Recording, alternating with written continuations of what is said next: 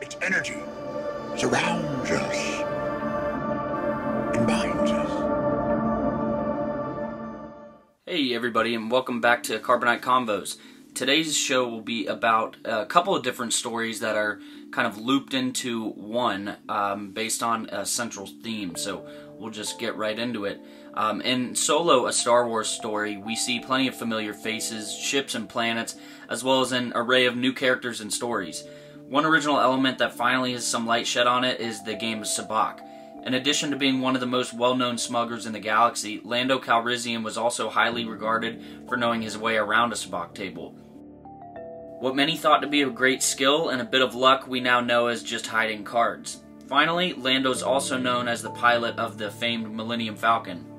In Solo, we see a newer, sleeker version of the Falcon and finally are able to see the sabacc game that led to Han winning the Millennium Falcon from Lando. Aside from smuggling and gambling, Lando was pretty well known for his extravagant cape collection.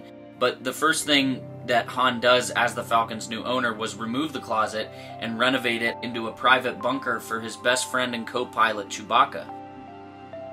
Fast forwarding to the events of The Rise of Skywalker, when Lando takes his first steps into the Falcon again after the events of Return of the Jedi, he comes across Chewie's bunker.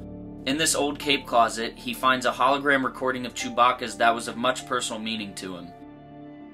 The hologram was of a younger Chewie holding a baby Ben Solo. One line from the novelization reads, The chubby fisted baby Ben tugged on Chewie's fur while they cuddled. This small story of Chewbacca and Ben shows what kind of close relationship the two actually had, making two specific scenes even more sad from The Force Awakens. One, in the scene where Kylo kills Han, we can see the sheer pain in Chewie's eyes, not only from losing his best friend, but also having no other option but shooting a non fatal shot at Kylo Ren's abdomen. Next comes from a deleted scene of Kylo Ren boarding the Millennium Falcon. We can tell he feels the presence of his father as he slowly peers around the cockpit, eventually succumbing to the knowledge that his father is indeed on the planet. But we can also believe that he feels the presence of his old family member Chewie as well. Who knew that something as small as renovating Lando's cape closet from the Falcon could lead to so many other stories of the connection between these couple characters? Other, more visible renovations to the Falcon were made, but none as heartwarming as this gesture from Han Solo to Chewie. Again, thanks for tuning in, guys, and we'll see you again in the next video. May the Force be with you.